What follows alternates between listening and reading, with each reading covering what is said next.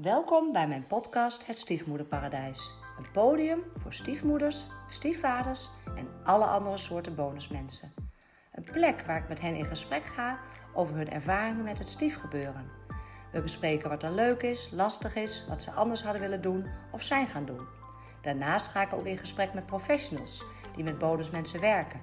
En deel ik mijn eigen kennis en ervaring als stiefoudercoach. Mijn naam is Marieke Jansen en mijn doel en missie met deze podcast is om taboes te doorbreken, elkaar te inspireren, elkaar te steunen en heel veel van elkaar te leren. Ik heb er weer heel veel zin in. Hey, hallo lieve luisteraar. Bij deze weer een uh, solo. Ik ben een beetje hees, ben een klein beetje verkouden. Geen corona gelukkig. En het uh, valt ook reuze mee. Nou, um, ja, een update over mezelf. Jullie hebben, uh, denk ik, uh, weet ik trouwens helemaal niet of jullie hebben meegekregen. Maar goed, mijn relatie is voorbij. Daar heb ik een uh, blog over geschreven. Dat kan je lezen op mijn website. Die heet. Um, en toen was ik geen bonusmoeder meer.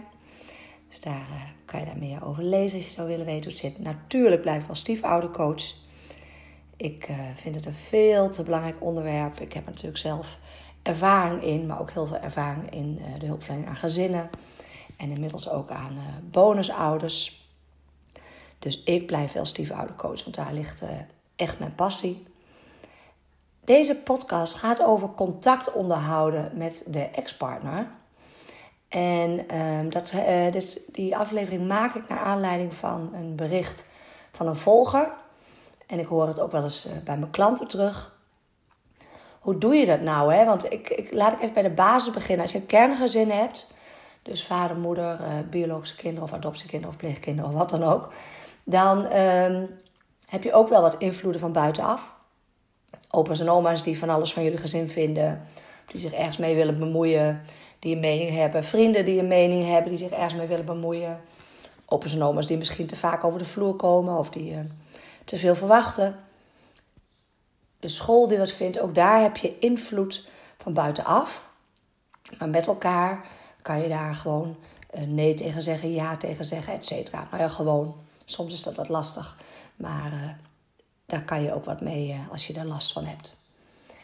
Bij een stiefgezin is het anders. Want als, je, als de vrouw in het stiefgezin een ex-partner heeft, dan heeft die misschien ook weer een nieuwe partner en die zijn een samengesteld gezin.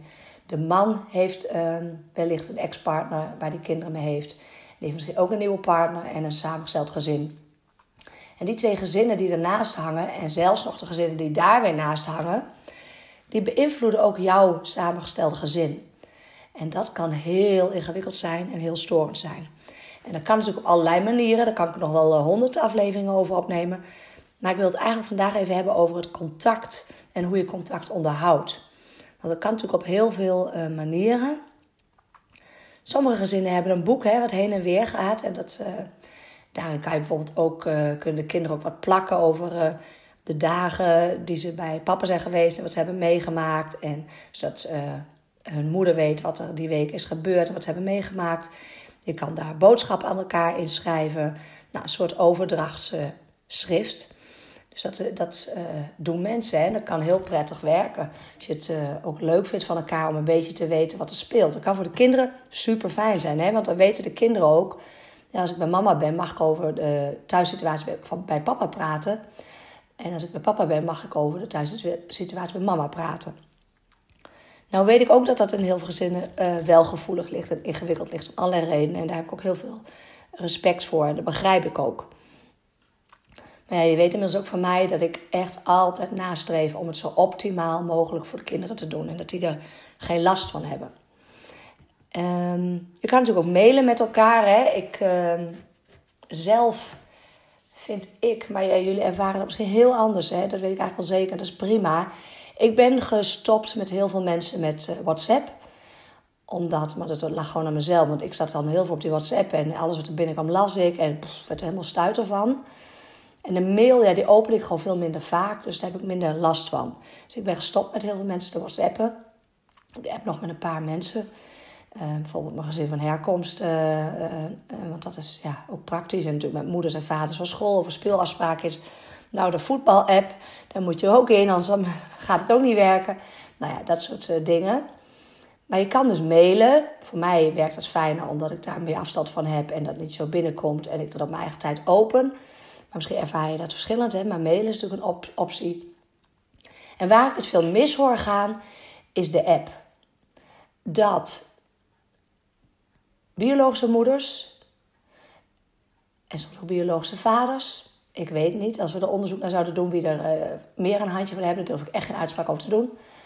Maar dat die uh, veel appen als het kind bij de andere ouder is. Dus de biologische vader, de biologische moeder. En dat er dan, en dat is, en dat dat wordt ervaren als een enorme indringing in het gezin. En dat snap ik zo goed. Dan ben je met elkaar, met je partner en je, alle kinderen, laat maar zeggen, met je samengestelde gezin. En dan ben je gewoon je leven aan het leiden.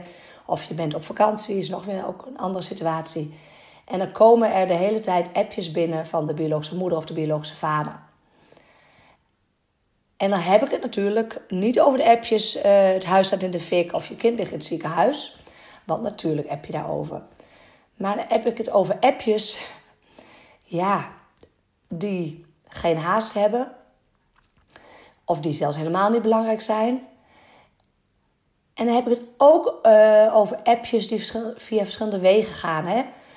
Want wat ik uh, soms echt schokkend vind, en ik, ja, ik hoop dat we ons er allemaal bewust van zijn, is dan dat de biologische ouder, uh, waar het kind op dat moment niet is, een appje stuurt naar het kind. Met bijvoorbeeld: Oh, je bent je zwemspullen vergeten, ik kom ze zo even brengen.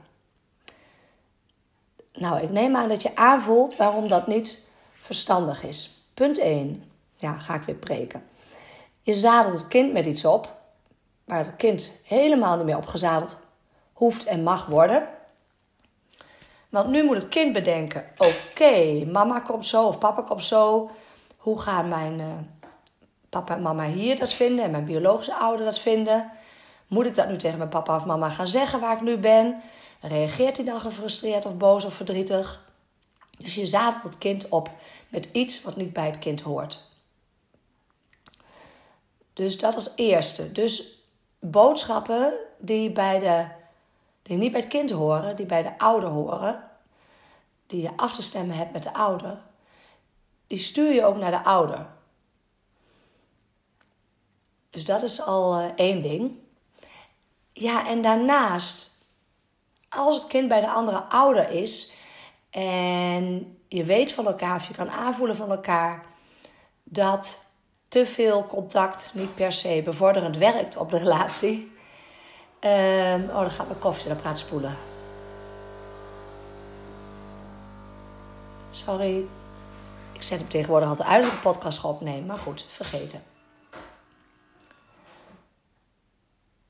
Ik vraag me werkelijk af waarom sommige ouders zo ontzettend veel appen als het kind bij de andere ouder is. Kijk, als dat geen probleem is, dan kan dat. Hè? Als het over en weer duidelijk is dat er geen probleem is, nou, appeltje eitje. Ik hoor ook zelfs verhalen van opa's en oma's die dan uh, gaan appen. Uh, dus ik zeg maar wat vader en moeder van moeder, het kind is bij vader. En dan gaan opa's en oma's appen. Terwijl bekend kan zijn dat het kind daar, dat lastig vindt. Dat het kind daarmee in een lastig pakket komt. Dus dat, dat, dat, ja, wees je daar bewust van. Breng de kinderen niet in een lastig pakket, geen seconde. Dat is eigenlijk het uitgangspunt. Nou, daarnaast heb je natuurlijk de appjes die van ouders over en weer gaan. Kijk, als je inderdaad met elkaar er echt nul probleem mee hebt, lekker appen. Als je nieuwe partner daar ook geen last van heeft, en daar zie ik dan wel weer bij de nieuwe partner dat die daar soms last van hebben, dat ze soms wat jaloezie ervaren, dat ze er onzeker van worden, dat ze het storend vinden. Nou, laat ik daar eerst op ingaan. Ga in gesprek met elkaar. Luister naar elkaar.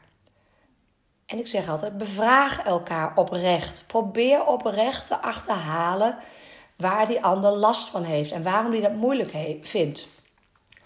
Want als je daar met elkaar over in gesprek gaat, dan kan het best zijn dat, uh, dat je dat op kan lossen. Dat jouw nieuwe partner geen moeite mee heeft dat je veel app met je ex.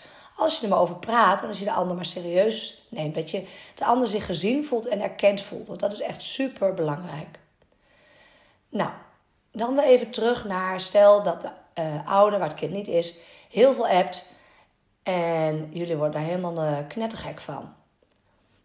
Even daarvan uitgaan, want ik hoor het echt wel uh, ja, regelmatig. Ja, dan zou ik met je huidige partner goed in gesprek gaan met elkaar en een plan maken. Wat willen wij? Wat vinden wij belangrijk? Wat zien wij zitten? En ik kan me voorstellen, als je week op week af hebt, dat je dan dus tegen de biologische ouder zegt waar het kind op dat moment niet is. Als het huis in de fik staat, als ons kind in het ziekenhuis ligt, of als er echt iets ernstig is, mag jij altijd appen of bellen. Maar alle andere appjes stuur jij, ik zeg maar wat, op woensdagavond. Nee, sorry, op woensdagmiddag. Ik kan zelf wat verzinnen, hè? Op woensdagmiddag en op woensdagavond beantwoord ik jouw appjes. En de rest van de week app je niet. En als je dat wel doet, vind ik dat super vervelend en ik ga het ook niet beantwoorden. Wees duidelijk naar de andere partner. Stel je grens. Ik hoop dat je begrijpt wat ik bedoel. Je hoeft niet de ander je huis te laten binnendringen op deze manier. Als het storend is. En zeker als het om allemaal flauwekul gaat. En ja, wijd daar ook een gesprek aan met je ex-partner anders. Hè? Desnoods onder begeleiding um, van een mediator of van een stiefoudercoach of wat dan ook, of een relatietherapeut. Ik weet niet of die laatste passend is, maar goed. Uh, mag je zelf beslissen. Als je gewoon een leuke hebt, dan uh, kan dat misschien best. Maar ga met je ex-partner in gesprek als je merkt dat dat niet lekker loopt. Ga erover in gesprek. Spreek uit. Vraag ook aan de ander, ook weer hè, oprecht, met open vragen. Vraag aan de ander. Wat is de reden dat je het doet? Wat is je behoefte? Uh, wat maakt dat je eh, zo vaak appt? Kan ik hier iets in betekenen dat dit niet meer nodig is? Wees oprecht geïnteresseerd in de ander en probeer het samen op te lossen. Nou, dat was hem, denk ik. Ik uh, ben super benieuwd naar jullie reacties. Heb je vragen? Uh, wil je er wat over laten weten? Stuur me een DM, een mail. Ik hoor het super graag. Even denken of ik verder nog iets moet zeggen. Nee, mijn nieuwe aanbod staat op de website. Is gelanceerd. Nee, volgens mij hoef ik verder niks te melden. Ik Pardon. Ik wens jullie een super fijne dag. Lieve groetjes, Marieke. Wil je meer weten over samengestelde gezinnen? Download dan mijn gratis e-book Eerste hulp bij je stiefgezin. Zie de link in de notities bij deze aflevering. En wil je één ding voor mij doen? Een review achterlaten om te laten weten wat je vindt van deze podcast. Dit is namelijk super simpel. Op Spotify kan dit bij de drie horizontale puntjes bij de podcast. En op iTunes kan dit bij de button beoordelingen en recensies. Heel erg bedankt. Ken jij mensen die ook profijt kunnen hebben van deze podcast? Deel hem dan gerust. Ook dit kan heel simpel via Spotify en iTunes. Ken je mensen die de gast willen zijn of wil je zelf de gast zijn? Stuur me dan een bericht. Info Een DM op social media mag natuurlijk ook. En wil je nooit meer een aflevering missen? Abonneer je dan op de podcast. Ook dit is wederom heel simpel. Je krijgt elke keer een seintje als er een nieuwe podcast online staat.